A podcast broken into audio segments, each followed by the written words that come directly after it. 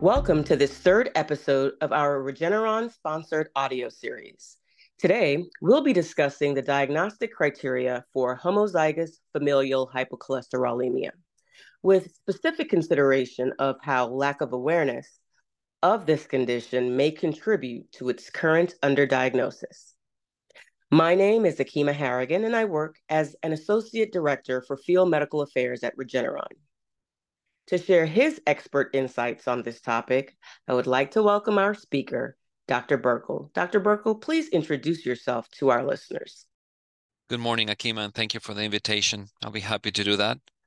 My name is uh, Dr. Jamie Burkle. I'm a cardiologist and a lipidologist, and I'm currently the director for the Center for Cardiovascular Prevention, Metabolism, and Lipids at Georgia Heart Institute. In our prevention center, we uh, specialize in not only taking care of patients with a variety of lipid disorders, but we also have uh, cardiovascular research with clinical trials in lipid disorders, as well as a teaching program with cardiovascular fellows in training. I've been fascinated and interested in the field of uh, lipid metabolism and lipid disorders for a number of years, and uh, especially when it comes to treating patients with genetic disorders of lipid metabolism. I see that there's a great need to not only provide care for these patients, but also to educate other physicians in this field and to increase awareness uh, to improve the diagnosis and care of these patients. Thank you, Dr. Burkle. Before we begin, a quick reminder of the previous episodes in this audio series, in which we covered the nature of familial hypercholesterolemia, or FH, the importance of early pediatric lipid screening, and the importance of early diagnosis. If you missed them, you can listen to them by visiting screenkidsforlipids.com. Now, our previous episode in the series, we spoke about the underdiagnosis of FH as a whole and some of the barriers to diagnosis seen in clinical practice. Dr. Burkle, considering homozygous FH or HoFH, can you remind us of what is it about HoFH that makes it so important that we diagnose it early? Yeah, thank you for that question, Akima. So, uh, familial hypercholesterolemia or FH is a hereditary lipid disorder characterized by severely elevated LDL cholesterol levels and premature atherosclerosis. Although homozygous familial hypercholesterolemia or HoFH is much rarer than the heterozygous form or heterozygous FH, patients with HoFH exhibit a much more severe LDL cholesterol elevation with levels greater than 400 milligrams per deciliter beginning in childhood, often accompanied by physical findings of cholesterol deposits. Now, most patients with HoFH develop atherosclerosis by the age of 20 uh, if untreated, and those with the most severe form may experience premature cardiovascular mortality, generally not surviving beyond the second decade of life. In fact, in a recent study, uh, of 133 patients with HoFH in the UK and South Africa uh, that were treated with various lipid lowering agents between 1990 and 2014. It was noted that the risk of major adverse cardiac events was two times higher than the general population, and the risk of cardiovascular death or death due to any cardiovascular events was 12 times higher. So, this is a very serious condition that prompts early diagnosis to enable early therapeutic intervention, this way minimizing time of exposure to elevated cholesterol levels that result in improved outcomes. So early management has been shown to lower cumulative LDL cholesterol burden and the risk of coronary heart disease in general in patients with both heterozygous and homozygous FH and early diagnosis can also facilitate cascade screening, identifying other family members with undiagnosed FH. I've actually um, focused myself on educating uh, my uh, fellows in training in trying to um, explain to them that many people are in fact aware of the normal cholesterol levels and the seriousness of having high cholesterol levels at any given time but the real problem is, is it's not so important to know what is your cholesterol level now as it is what is your cholesterol years exposure, because no different than exposing yourself to toxins, chemicals, or environmental agents that can cause you to develop cancer down the road. The number of years exposed to this harming substance called cholesterol is what determines how much plaque you will accumulate and what is your risk of developing cardiovascular disease. Thank you for that. As discussed in the last episode, despite the known benefit of early intervention, which you so uh, very clearly articulated, both HEFH and HOFH remain underdiagnosed. Dr. Burkle, could you briefly revisit the situation here in the United States? Sure, I'll be happy to do that. Um, current research estimates that less than 10% of patients with FH have received a diagnosis in the US. One of the contributing factors to the underdiagnosis may be the lack of awareness of FH and specifically HOFH amongst healthcare practitioners. Um, surveys among physicians in the US, including cardiologists, have shown a limited understanding of FH and the familial risk associated with it. In fact, in 2018, a survey conducted by the National Lipid Association to determine how physicians nurse practitioners, and physician assistants in primary care or general internal medicine settings in the U.S. who treat patients with elevated cholesterol levels, diagnose and manage patients with HOFH. Less than half of the 504 surveyed primary care physicians did not recognize the diagnosis of HOFH in a patient. Um, another explanation for the misdiagnosis is the less severe forms of HOFH in children may include the absence of classic HOFH physical findings uh, or an incomplete family history or lack of clinically evident ASCVD in younger parents of children with HOFH. Um, so this is um, one of the major reasons why we are failing to diagnose these patients on time. In fact, pediatric patients with HOFH should always be managed by a lipid specialist such as pediatric cardiologist, a pediatric endocrinologist, or other clinician with specialized lipid training.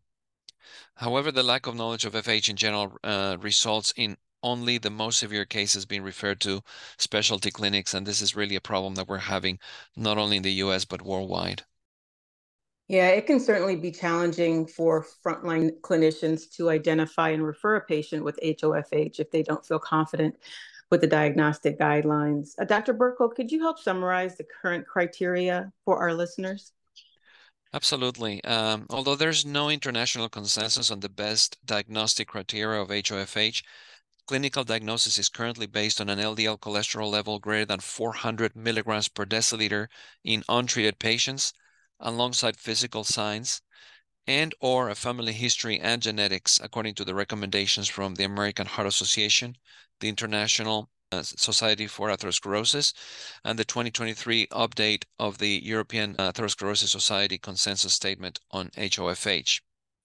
The AHA considers diagnostic physical findings to be aortic valve disease or xanthomas at age younger than 20, whereas guidance from the International Atherosclerosis Society and the European Atherosclerosis Society note cutaneous or tendon xanthomas before the age of 10 as key physical signs.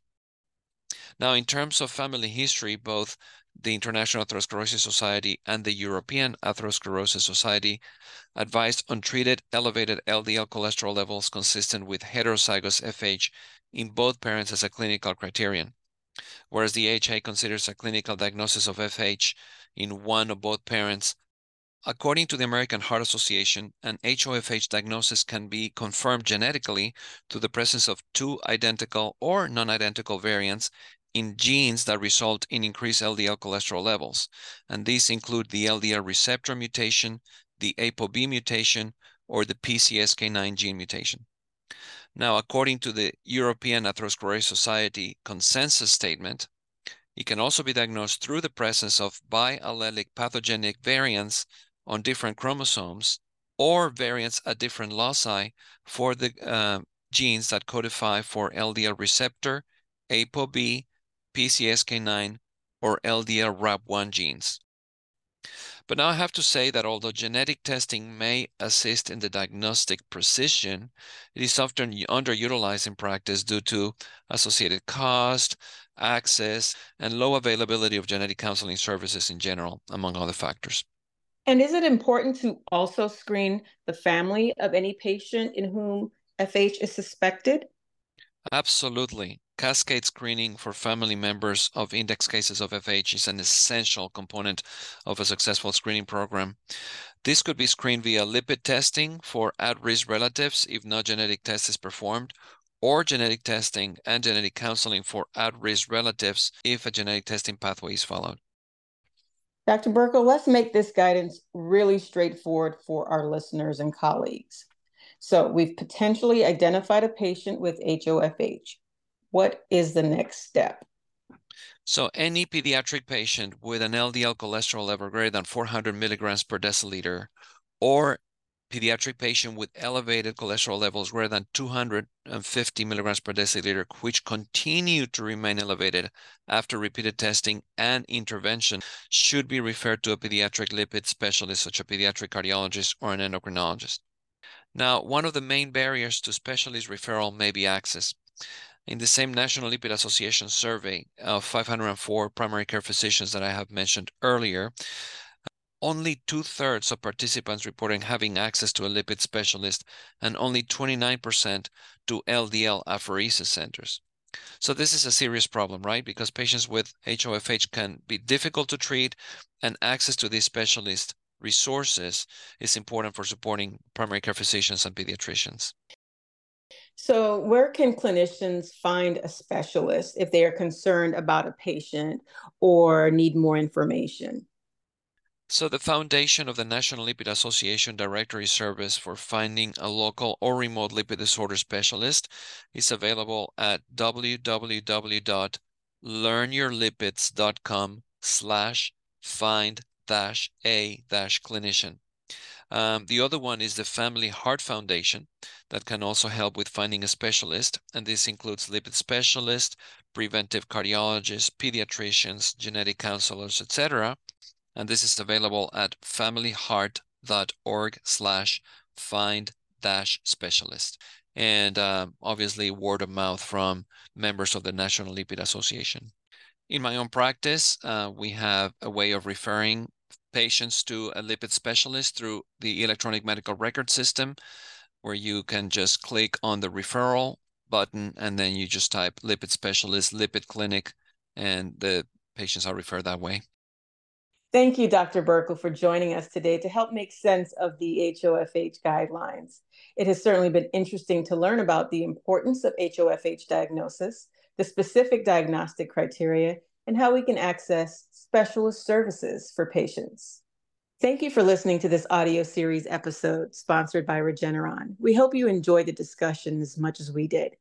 If you are interested in finding out more, we have two more episodes available earlier in this series on the importance of early pediatric screening and early FH diagnosis. Be sure to listen to these episodes.